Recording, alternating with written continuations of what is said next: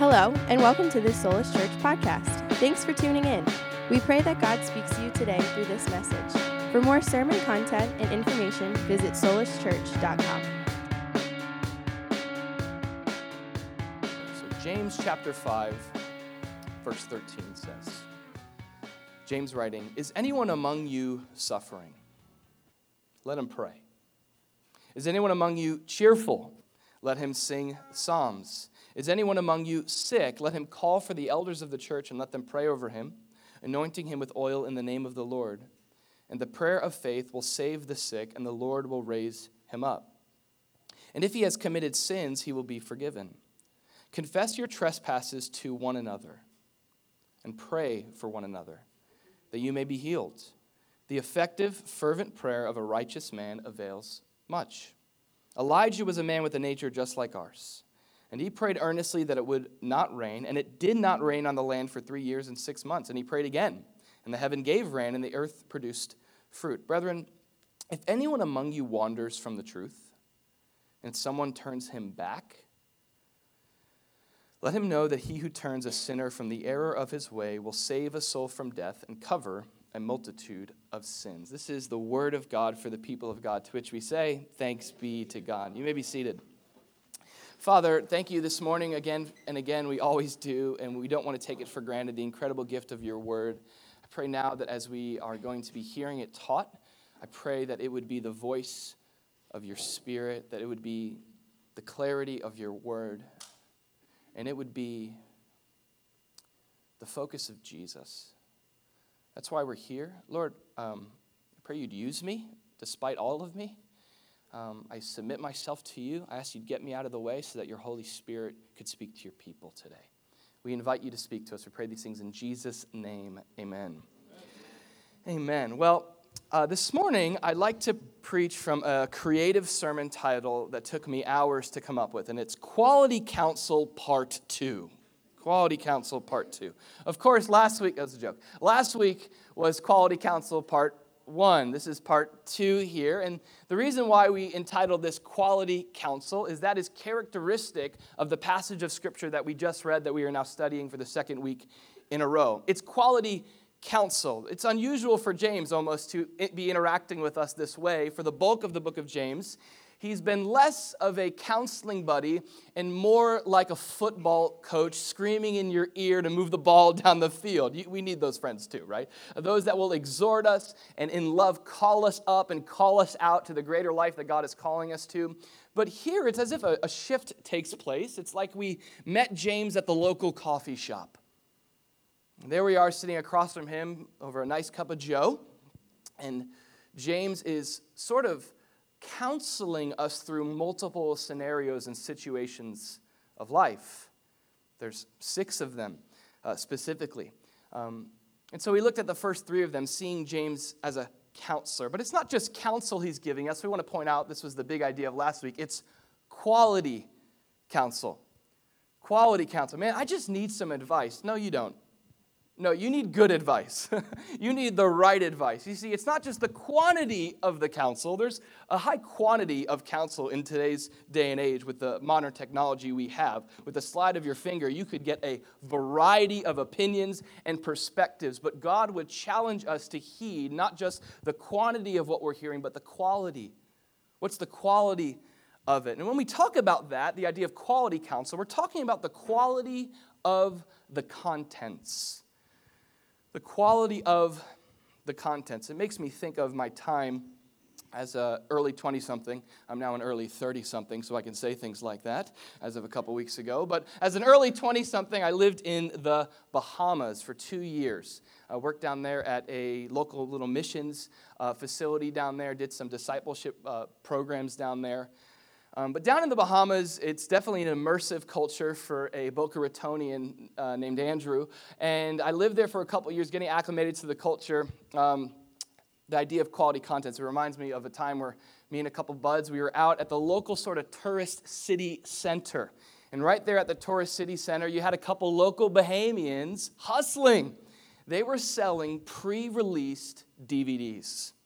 And it was as um, ghetto as you could imagine. I mean, they were, li- I mean, there was no display. It was like the DVDs were just lined up on the curb. So just kind of like, what do you want? Like, this is like, this is Curb Buster, like Blockbuster, but a little better. So um, it's like the block is Hot Buster, is more like it. But um, you would come up and, you, and they had these pre release DVDs. I remember one specifically that I bought. It was The Dark Knight before it was even like out. I mean, it was just kind of out there, okay? It's a, it's a Christian movie about, no, just kidding. All right, but. Um, Anyway, it's a Batman movie. So I, I remember seeing that. And listen, the best thing about this display was the packaging of these pre release, that's what they called them. I learned that it's actually this thing called piracy. Anyway, these pre release DVDs, I mean, the packaging, they were wrapped, they were all put together, they had the little security thing you had to peel off. I bought in. What I came to find out when I got home was that the contents of what was within the packaging did not reflect the quality of the package. You could say low quality. Like whatever the lowest 360p is, it was like negative 1080p, okay? Um, it was a movie, all right, of a movie. A movie of a movie. Some guy's cousin filming the screen with a potato, most likely, okay?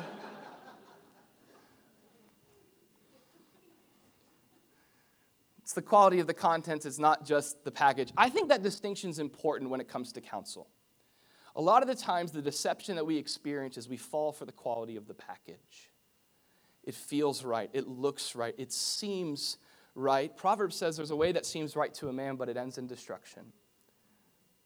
The Bible says in Proverbs 12 that the thoughts of the righteous are right, but the counsels of the wicked are deceitful. You see, there's, there's deception here. What we're called to do as the people of God is tear through the package and get down to the contents. Amen? We're, we're to get into the nitty gritty of what is this? And how does it agree and align with God and His Word?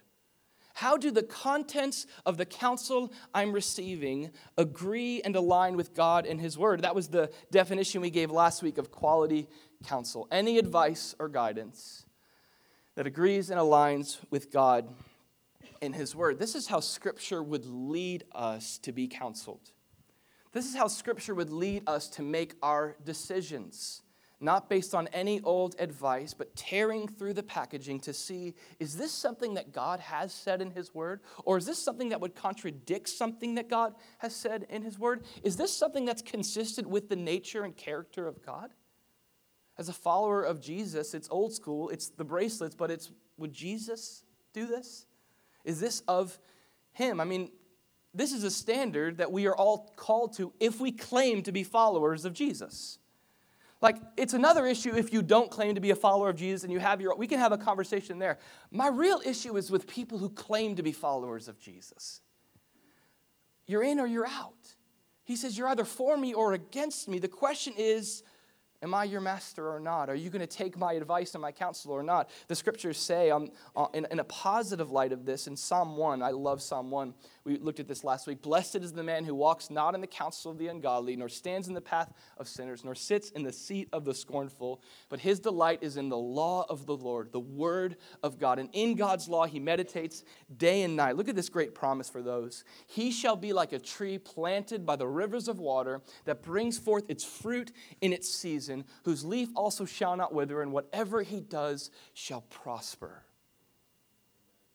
What a great vision for a life that we could live a fruitful life, a life that's planted and rooted in the things of God. Well, it's directly connected to the counsel we're receiving. So we've gone to God's word here, and James is giving us just that. He's giving us the quality counsel of God's word. He's walked us through already three specific scenarios. We said first the scenario of what to do when I'm suffering, and he said to do what? Pray, cry out to God, lay hold of God. We then looked at the other word that he uses, cheerful. For the sake of alliteration, we called it being stoked. It's an ancient Greek word that means to be hyped on life, okay? And then we looked at this idea of sickness. That's where we picked off a specific sickness, a specific scenario of sickness that involves becoming weak uh, to, to the point of, of even being bedridden from some illness. Um, and so he's kind of been walking us through these scenarios. Now, where we pick off this morning, pick up, James has three more pieces of quality counsel he's going to give us here in part two. And what's interesting is these last three pieces of counsel, it all pertains to what we would call one another words of advice. You see it there even in uh, the scripture there about confession and prayer in verse 16. He uses even in that, that, that, that uh, sentence, he uses that verse, he uses one another two times. Uh, but this certainly isn't the only two times that the phrase one another is used in scripture. It is all over the Bible. It descri- it's describing the only life that a Christian can live, by the way which is lived within the context of a local church, a church family. As, as those who have been born again through the gospel of Jesus, He's made us new through dying on the cross and resurrecting from the grave. Those of us who have trusted in that and have become new in Jesus, we not only become sons and daughters of God, but we become bro- brothers and sisters. We become a big dysfunctional family who are all after the same grace in Jesus. And we seek to live in community and honest transparency with each other, bearing with one another in love. That's sometimes most of the process. But at the end of the day, all pursuing the same goal, that same grace in Jesus. It's one another Christianity, which is the only kind of Christianity that the Bible would, would give us. Um, we're not uh, able to do that whole thing where we separate my relationship with God and my relationship with other people, they are inseparably connected. And so James is going to counsel us now in that direction. So, what we want to look at here in this passage we read is we want to look at three one another words of counseling that James gives us. Okay? Three one another words of counseling that James gives us. The first, we see it there in verse 16. The first of three is simply to confess to one another. It's the first one another word of advice that he gives us from God's word he says it there in verse 16 confess, confess your trespasses to one another, your trespasses or your faults or your transgressions. Now, uh, the context here, remember, is backing up a little bit. This is going to help us get to this point where we're con- talking about confessing sin. That, that, happened fast, right? Point one confess your sin. Hello, welcome to church, okay? How did we get here? Uh, well, previous to this verse, remember, James was talking about a person who was sick bedridden to the point of needing to call for the elders of the church, it seems almost like not that we should pray as a last resort, prayer should always be a first response, not a last resort. But it seems like in this context that this person is at the point of, of peril, of death, uh, terminally ill, and they need to call for the elders of the church to come. And it tells us there, if you go back a few verses there in verse 14, to come and anoint them with oil in the name of the Lord. And it says, And the prayer of faith will save the sick. This is calling for the elders. We wrapped up the sermon last week talking about who they are. You can check that all out on the podcast from last week. But these elders, those that lead the church by serving her, are to come and anoint with oil and pray for healing. And God will honor that prayer. This amazing promise that God hears prayer and he responds. His perfect timing in the way that only God can. How many of you guys are thankful for some of your unanswered prayers in life, right? Come on, all right? Thank you, God, that you have not given me everything I asked for. Thank you that you also have when it aligned with your will and what you knew for my life. Well, this is one of those cases where God, in His perfect wisdom, as those elders come, they anoint with oil. Now, some think maybe this is um, you know, medicinal. My essential oil fans in the house, okay? Some think maybe this was ceremonial. We see that also in the Old Testament. Uh, I'm under the impression from my study, it's very likely that this is symbolic. Oil in Scripture is often symbolic with the power and the anointing of the Holy Spirit. And this is a way to say it's only God that can heal you. No man has healed. We don't, we don't, you know, some people have taken stuff like this and they've done these healing crusades. Come on, I got the power. Let's fill a stadium. Now, listen, I believe God's heals, but God heals not because of man, but because of his spirit. That he chooses and wills to pour out upon man to bring his healing in the way and in the, in the time that he perfectly desires. And so that, that's what we see here. And the prayer of faith will save the sick. Now, notice what happens here. The next thing says this, though. And if he has committed any sins, he will be forgiven. Interesting. You have this, this man who's sick to the point of nearly death, who, who needs to call for people, the elders of the church, to come pray for him for healing. And then James says there may be some sin involved in the sickness. James is drawing a connection here, interestingly, between sickness and sinfulness. Now, let, us tackle this for a second, okay? Generally speaking, when we look at the meta narrative of Scripture and we understand the gospel, we understand creation, the fall, the restoration of all things, here's what we understand. Generally speaking, a Christian worldview understands that every single thing that's broken in this world is the result of sin. A lot of times we blame God for things that sin is guilty of. Sickness is one of those things. Sickness is the result of sin. Death has spread to all men because of sin. Every human being, because of sin, is terminally ill in one way or another. And sickness is one of those symptoms of that uh, sinfulness. Uh, we know in the beginning, before sin, there was no sickness. We know that in the new heavens and the new earth, a day that I long for, the longer I live, there will be no more sickness.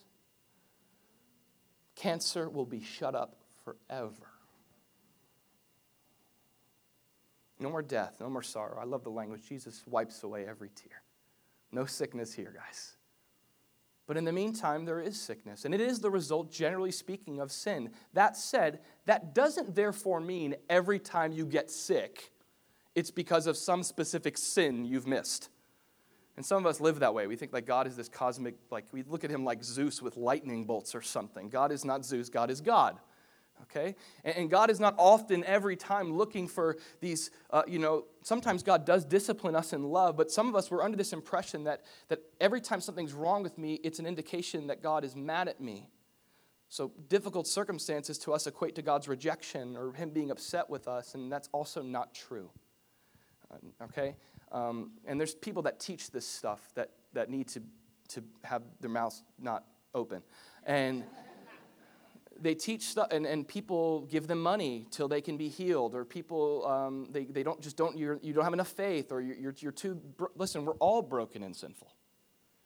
So not every time, this, this is a, a, flawed doctrine. Jesus dealt with this after he healed that blind man, and they were going, well, whose parent was sick? Who's, who, you know, and this has been something that's happened forever. Um, so, not every time that we're sick is it traced to a specific sick, uh, sin, uh, sinfulness in our lives. However, that said, it can be. It, can be. There are many cases in Scripture, and I have experienced some cases, I believe, in my life where my sickness was the result of sin that God was leading me to, to be aware of, that was causing the sickness. Um, not all the time, not all the time. Remember Job and his friends? They're like, Job, what was your sin? He's like, I don't know. You know why Job suffered? Because he was faithful to God. So listen, that whole like, that doesn't work there, right? But there are many cases where sickness is equated to sin. Leprosy was often associated with sin. You have 1 Corinthians 11 that talks about some people were sick in the church, at the church of Corinth, because they were taking communion in an unworthy manner. It's like you wonder why you're sick. You're not taking to heart the gospel. Interesting. Um, I have uh, friends and loved ones that I know that either are sick or that have passed away because of sin. It was sin that led them to the fatal end. Uh, friends that took their own lives, friends who were addicted, uh, friends who died of sin related diseases. Um, I want to get to this point and say that the point that James is getting at here when he leads us to confess our sins, okay, is James is painting a picture for us. I want you to hear this of the nature of sin. He's painting a picture for us to understand the nature of sin. According to this diagnosis and description of sin, we would be foolish to consider and to, and to look at sin as sort of this innocent pet that we manage, right? Like, oh, it's sin. It's just sin. There it is, little sin.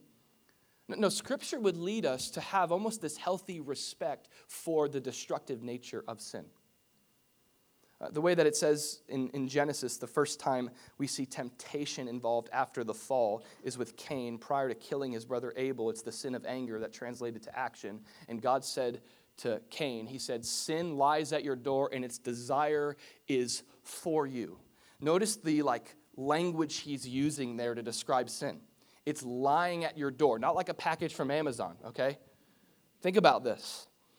He's painting a picture of, of sin to be almost this like murderous creature that's not to be put on a leash and domesticated, but it's lying at your door. Its desire is for you, and it's not good desires. Remember James talking about this too early on in chapter 1 when he said that when sin is full grown, it brings forth death? He's talked about this. This is the nature of sin, it, it, it brings death with it. They're almost synonymous sin and death in whatever form and fashion it comes. Um, now, the good news here, we always need to make sure that when we talk about like scary, really sad things, this is why we worship Jesus. Amen? This is why we keep coming back.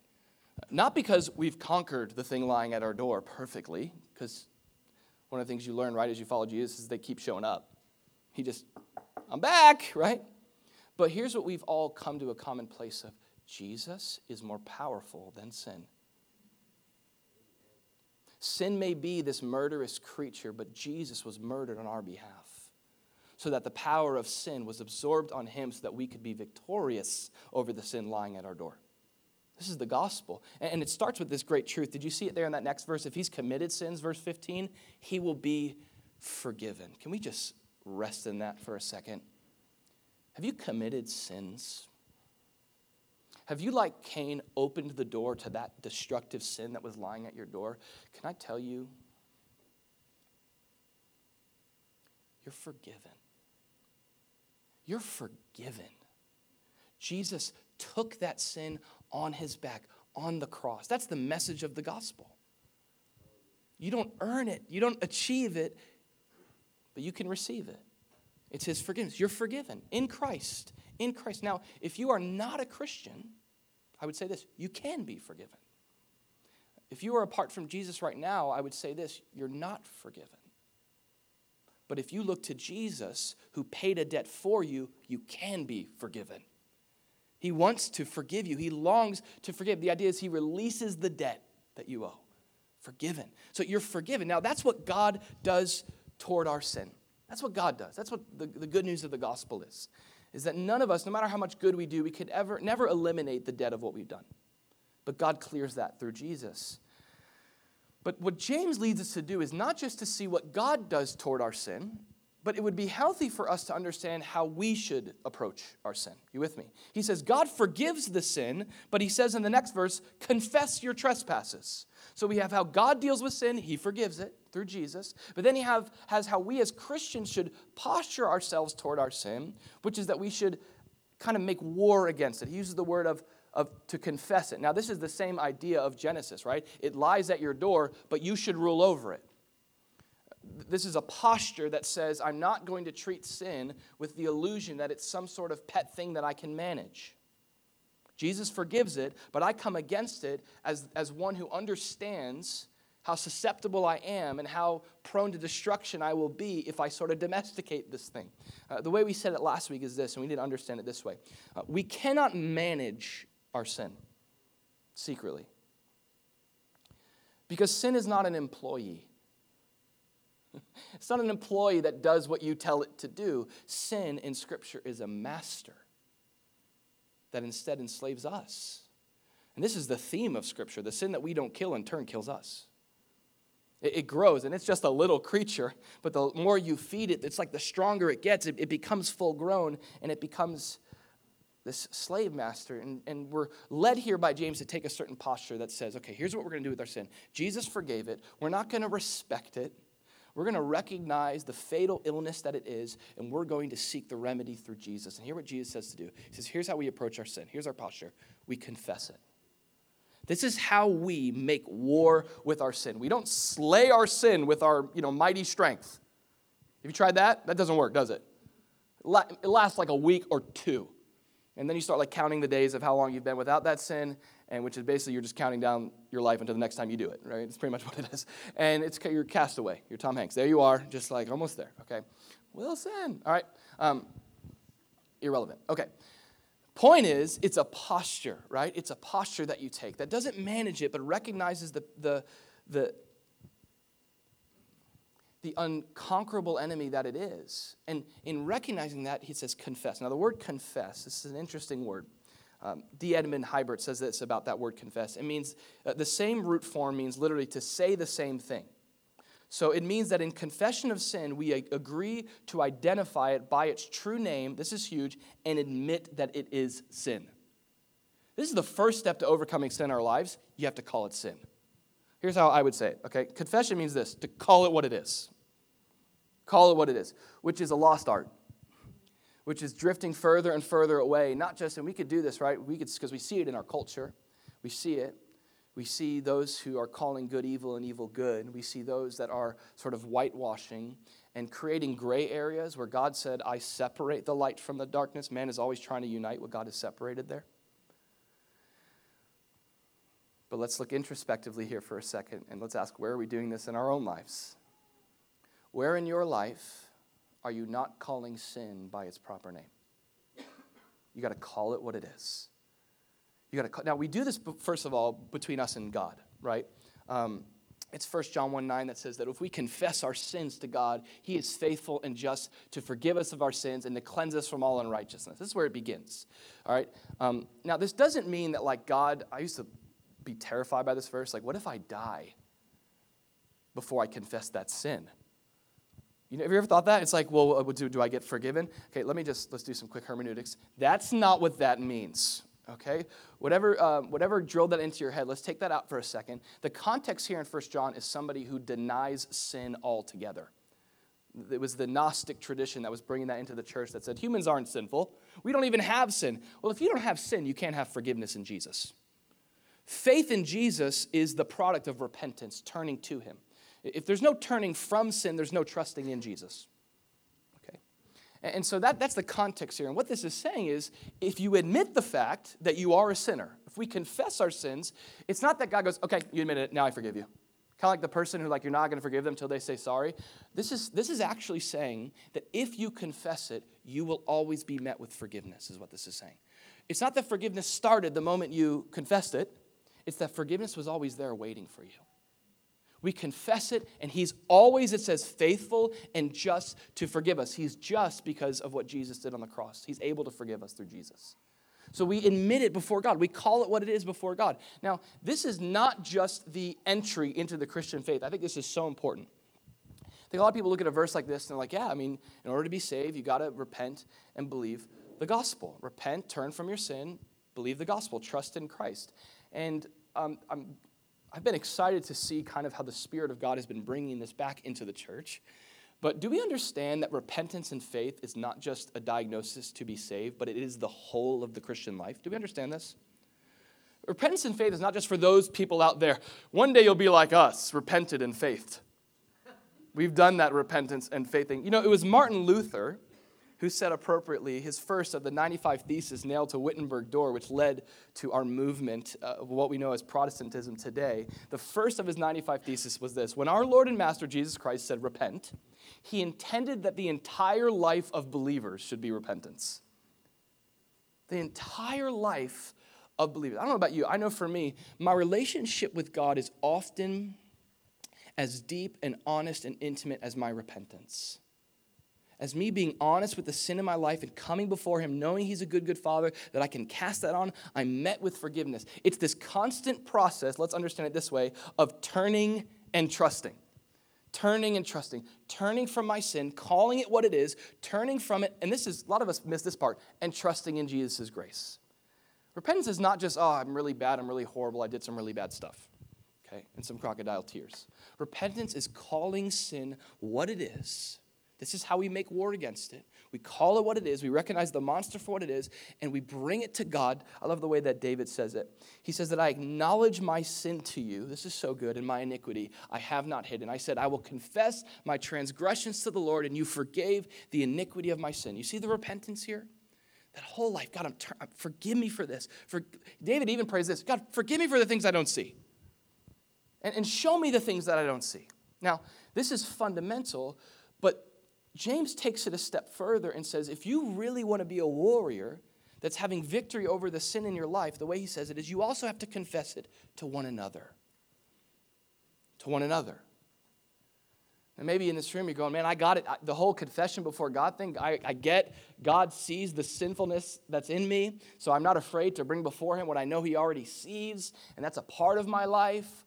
Repentance and faith before God, but there is this sense in which we limit our victory over sins when we become our own accountability partners. When, when we become our own shepherds. So James says confession must also involve this relational direction. That there's people in my life that I could also be honest with and be real with. And um, the hard thing about this is a lot of times I think we look at we look at confession wrongly, like this way. It's repentance and faith, but a lot of times we look at it as like a punishment. You know what I mean? Like, oh gosh, I gotta. Not, right now you're going, oh man, gotta tell someone that, right? Confession is not a punishment; it's a gift. It's a gift. It's a step into victory. Thank God that He calls us to confess what we could never overcome on our own. You see, because sin, here's, here's the thing with sin. Not only is it this kind of like murderous monster, the language, but sin thrives and grows in the dark. It's like mold, it loves the dark. You ever had to deal with some of that mold that was sneaking and creeping in those dark places. That's how sin works. And Jesus said, Here's the problem. So many people, the reason why they are not coming to me for salvation is because they love the darkness rather than the light, because it's in the light that my deeds are exposed. See, forgiveness is right there, relationship with Jesus is right there, but I'm too concerned with my reputation that I care more about what people think of me than what God thinks of me. And so there's a lot of us. Come on, we've all been there. You ever had to, you ever been enslaved to your persona? And you live to try to model and project this version of you that's not you. That is not God's will for your life. God loves you. See, there's a security that's found in knowing that God loves me despite me. That leads you to not care as much about what other people think. Because the one that the one whose perspective does matter him, He forgives you. He loves you. Now, that said, I know some of us, we look at the idea of confession, and, and maybe this is a part of it for you. Maybe you go, Andrew, I get it. I'm, I'm tired of this persona. I'm tired of caring more about my reputation than I do my own holiness.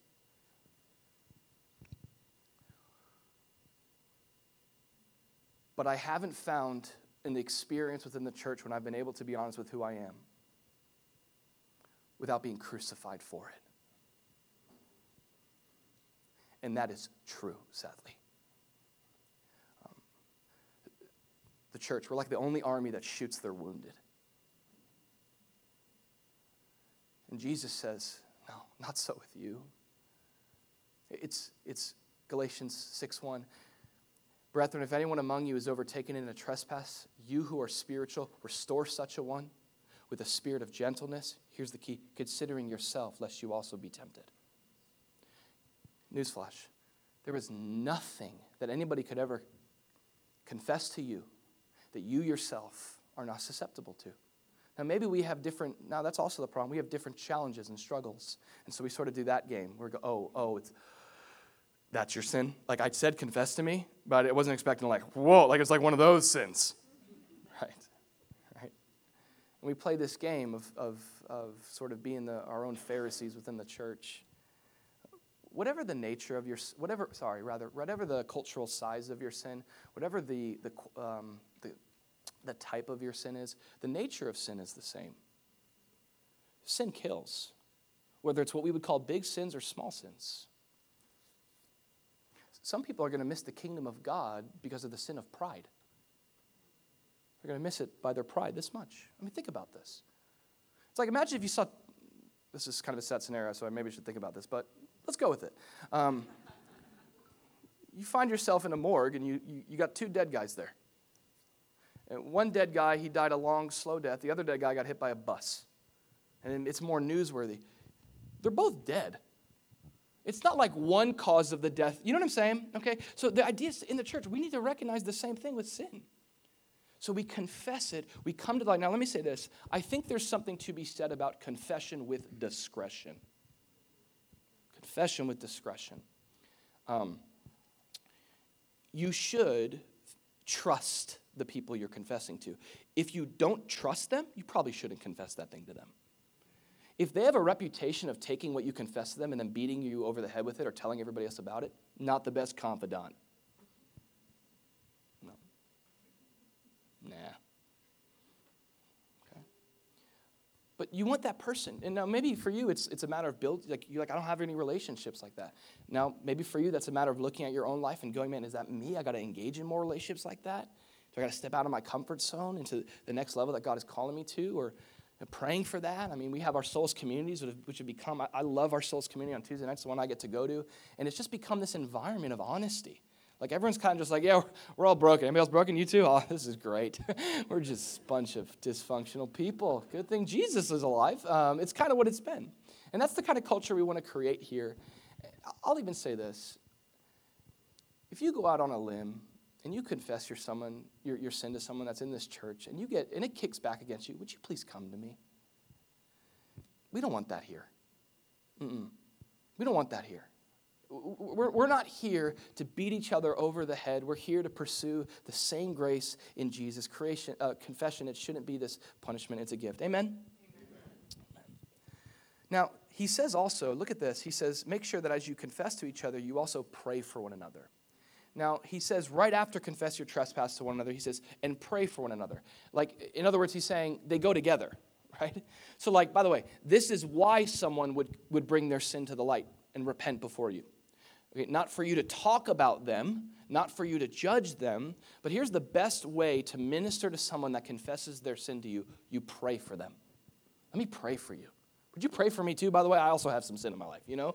Like it's this it's this humility that says, let me let me not take what you're telling me and spread it, but let me pray for you. So that's what James is saying that should look like. But I love what he's also saying here. He says, Pray for one another that you may be healed. Now, this is so cool because previously James is talking about the sick person in the church that needs to call the elders for healing. But I love what James does here. He goes, just because God has called a few men to lead in a certain way doesn't mean that you're not called to ministry church. Okay?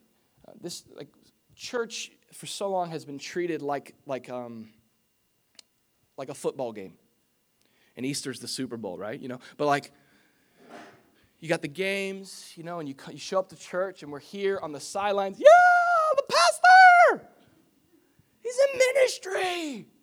Now, the way that Scripture teaches it is it's actually the other way around. Biblically, the, the role and the calling of the pastor is not to hog the ministry, but it's to equip the saints ephesians 4.12 to equip the saints for their ministry okay, you're called to ministry well, i don't have a microphone in my hand that has nothing to do with god's definition of ministry. Now it has something to do i shouldn't say that. You're like well why are you doing what you're doing sir? All right?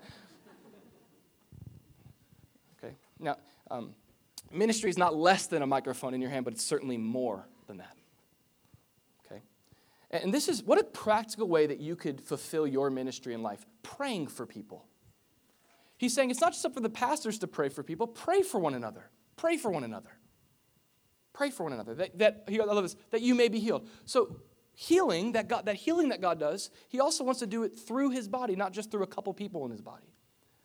And this is, again, this prayer ministry, what a practical way for us to encourage each other. Maybe you're like, I'm not really good with words, I'm not really good with relationships. Like, I want, I want God to use me to be an encouragement to other people in our, in our church.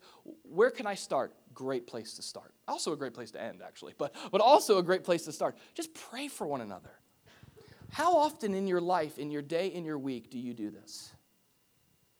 Someone kind of pours out on you, or, or, or someone's real with you, and, and you take the initiative to go, hey, man, can I pray for you? Man, I've had that happen multiple times this week, even. It's such a, it's like a refreshment to my soul. It's like, well, lead me to think about God. And, and even the fact that God wants to use our prayers. Someone comes to you go, man, my back's really hurting. You're like, oh, you should call the elders, man. They'll take. And this is like, I feel like, especially as a small church, I love this. This is like, I'm going to rant here, okay? There's like um, this common thing that happens where people come and they're like, Andrew, you know what? This is what Solas is missing. X, Y, Z, and blah, blah. And what they're thinking is, Andrew, you need to do this. What I'm thinking is, when do you start? You know? Um, Andrew, we, I really think we, and then this, and this ministry, and that, it's like, oh, that's funny. you think I'm gonna do it? That's so funny. Um, why don't you write me a proposal for it and how God's called you to accomplish it? Mail it over. I'll take a look at it and I'll pray for you. That'll be my ministry. I'll pray for you, you know? Um, and this, this, is how, this is how God sees his church, man. The ministry of the people, the priesthood of all believers. So now here's why we pray for another, and here's the reason uh, because it works. Most of us, the reason why we don't pray is because we don't believe this. He says in the next verse, the effective, fervent prayer of a righteous man avails much. Well, um, doesn't God know the future from the beginning? And hasn't God already set everything in motion? Doesn't Ephesians 1 say that God works all things according to the counsel of his will? Doesn't the Psalm say that God is in the heavens and he does whatever he pleases? Yeah, it says that. Doesn't James 5 also say that prayer works? Like I haven't figured out all the mysteries of God because I'm still trying to figure out the mysteries of like me. You know, I'm like still like I'm also learning about God. I mean, it's a, it's a, it's a lot to figure out there. Um, here's what we know. For some reason, most of the reasons unknown, some are known. God, who knows all, knows the beginning from the end. He's the first and last. He, he knows tomorrow from yesterday. In His Word, here's what He tells us He delights in working in response to the prayers of His people. He just does. You, you, in fact, you look back at all the great revivals of history, they have two things in common, and we're covering them already repentance and faith, holiness, and prayer people who prayed, and there's a specific characteristic, Charles Finney talks about it. He says that, there, that if you look at all the great revivals of history, there's this one characteristic people praying with the certainty that God's hearing them.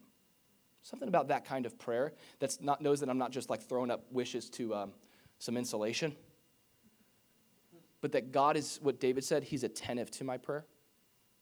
And God works through that. He hears the prayer, He cares for the prayers of His people, and it just happens. He just seems to. That's why we should pray for each other. In fact, let's be honest. How many of us, the reason why we don't pray as much is because we kind of just go, oh, God will figure it out. We don't get to do that cop out. We actually, it's more than that, it's an invitation to a really fun life where God uses our prayers to change things. Uh, like, I firmly believe this. I don't believe that Solas is a church because we had some creative ideas and enough willpower. I believe that Solas is a church today because we spent three months doing nothing but praying. And more than three months. You're like, that's it, you know? But, and I believe that God will continue to do and sustain his work here because of prayer. I don't know how that works all together with the mystery of when he does and what he does when he does it. I just know he's called me to ask him to do some things. And I just know that he's told me that if I ask, I'm going to receive. So guess what I'm going to do? I'm going to err on the side of asking. I'm I'm gonna bring that to him. I'm gonna believe that he is, and that he's a rewarder of those who diligently seek him, even if it's just because he's pleased by my faith.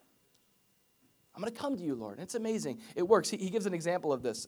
He says, Look at Elijah. Elijah was a man, the miracle worker Elijah was a man, but look at this. He was a man with a nature just like ours. When he prayed for it not to rain, it didn't for three years and six months. The Old Testament narrative doesn't give us those details, but here's Elijah. He initiates a drought through prayer, and then he initiates rainfall through prayer. So things that wouldn't have existed existed because someone prayed.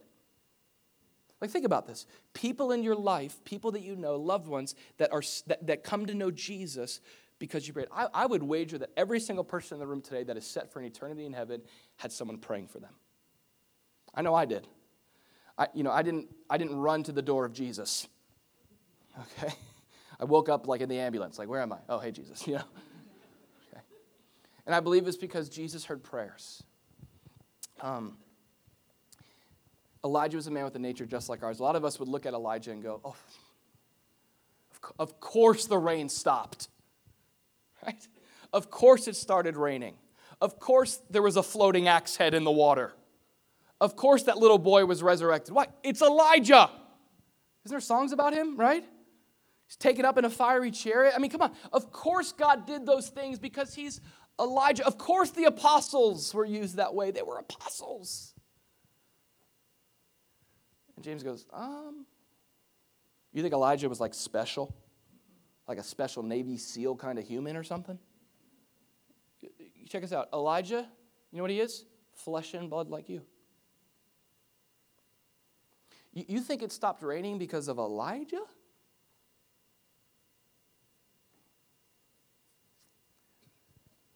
What if it was a man just like you and me who believed that there was a God and that God could even violate the own laws that he created?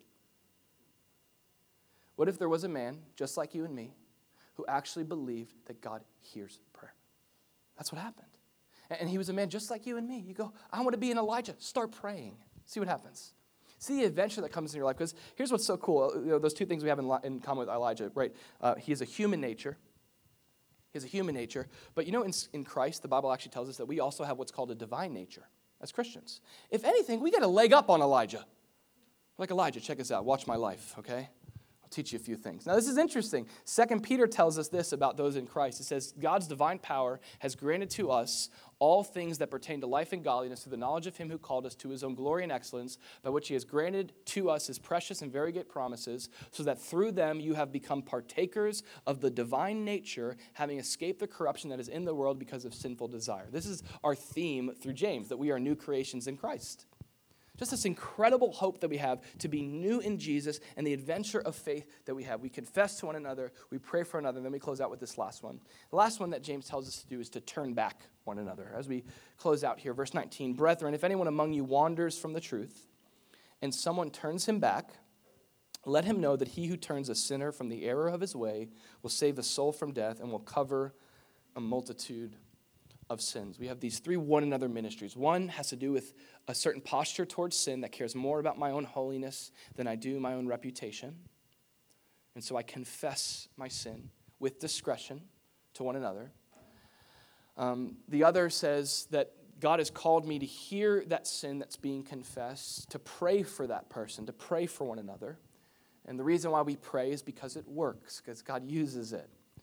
Not because we're special elite people, but because God is God, and he hears prayer, the prayers of his people, especially those who are his sons and daughters who have his own nature.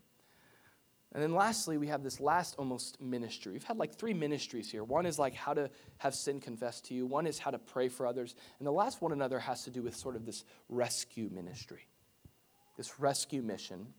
And it's a unique one. It's not one that we're taught on enough or, t- or that is talked about enough in the church. Um, but I do believe that this is a kind of mission and ministry that is going to, over time, continue to take up more and more of what the church is called to do. Which is not just reach people who do not know Jesus. That's a part of the mission. But the longer we seek to be Christians in our culture, I'm going to tell you, most of your mission and most of your ministry is going to be to reach people who knew Jesus but have walked away from him. More and more. You can look at the statistics of the, um, as they say, the droves of young people that are leaving the church. And this is, this is scriptural. The Bible tells us this in 1 Timothy 4. It says that the Spirit expressly says that in the latter times some will depart from the faith, giving heed to deceiving spirits and doctrines of demons. Really heavy language there, right? Now, the idea there is no, nobody wakes up in church and goes, you know what, I really love the gospel, but I am thinking of like exploring some doctrines of demons today. That's kind of like, I'm just kind of thinking like I need to explore that. Of course not. Uh, the key word there is um, the idea of deceiving spirits, the deception. Uh, it's sort of, sort of the subtle deception. It's, it's often Satan um, as a, a roaring lion prowling around, taking out usually an individual, isolated Christian. But this deception that happens that causes many people to walk away from the faith. Um, this is a particular mission field that I am burdened for. Like, it'd be really cool if I would love to see new people come to Jesus and to see eternities changed, right? Um, I would love for us to baptize a handful of people this year. But you know what has thrilled me about our church this year? There have been people, some of you who are in this room, that have come back to Jesus since we started Solas Church. That thrills me.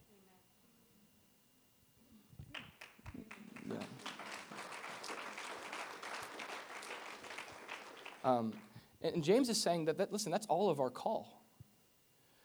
A progressively post Christian culture, a hard culture to reach because that post Christian culture, it's a reaction against a Christian culture. It's a harder and harder culture to reach. It's going to require more and more authentic Christians. It's going to weed out the fake ones. But there's this commission, man. This commission uh, that, that I love the incentive. And you know what James does? In describing this call to turn back one another, um, James, he puts a weight, uh, James puts a weight on it. I love what he says. He goes, let them know. I love that. let them know that he who turns one of those who have strayed from the faith back to Jesus, let them know the weight of what God's accomplished there. He's turned someone from death. The idea could be here who knows if they were ever, ever saved? I don't know. I don't know. It's case to case in a lot of ways.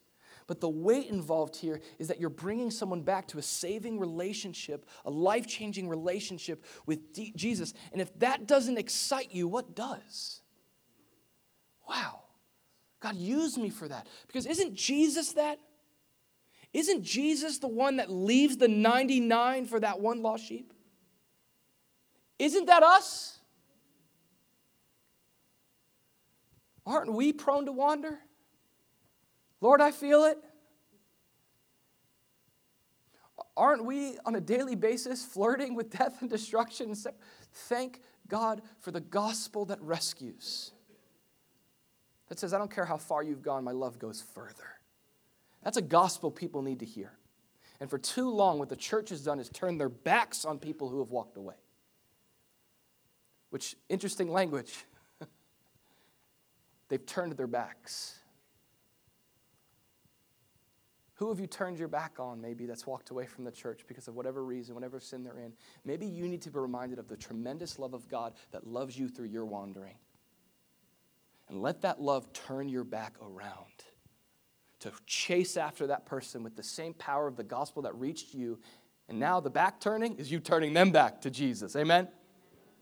Lord, we thank you for this time we've had in your word today. We thank you for your faithful presence. We thank you that you've been here with us. We thank you that you've been teaching us. And God, we just admit to you this morning that we are nothing without the counsel of your word. We need you, God. Lord, we, we can all admit, I admit, Lord, we are prone to wander. There might even be some people in this room today that they, they're here, but spiritually they've wandered. Thank you, Jesus, that you are that display of our Father who doesn't wait for us to show up at the doorstep, but God, you are the one that chases us down. You meet us there. Thank you for doing that for us. We acknowledge that our standing this morning is only because of the grace of Jesus and nothing else.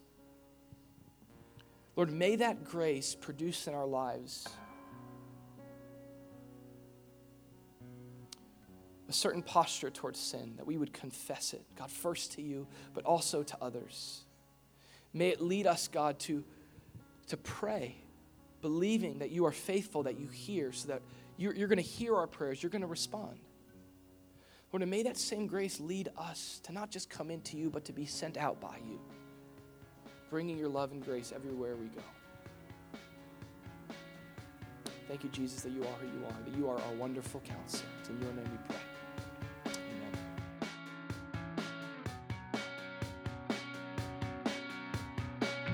Thanks again for tuning in. We pray that you were blessed by today's message. If you'd like to visit us in person, we gather at Don Estridge High Tech Middle School in Boca Raton, Florida, every Sunday morning at 10 a.m.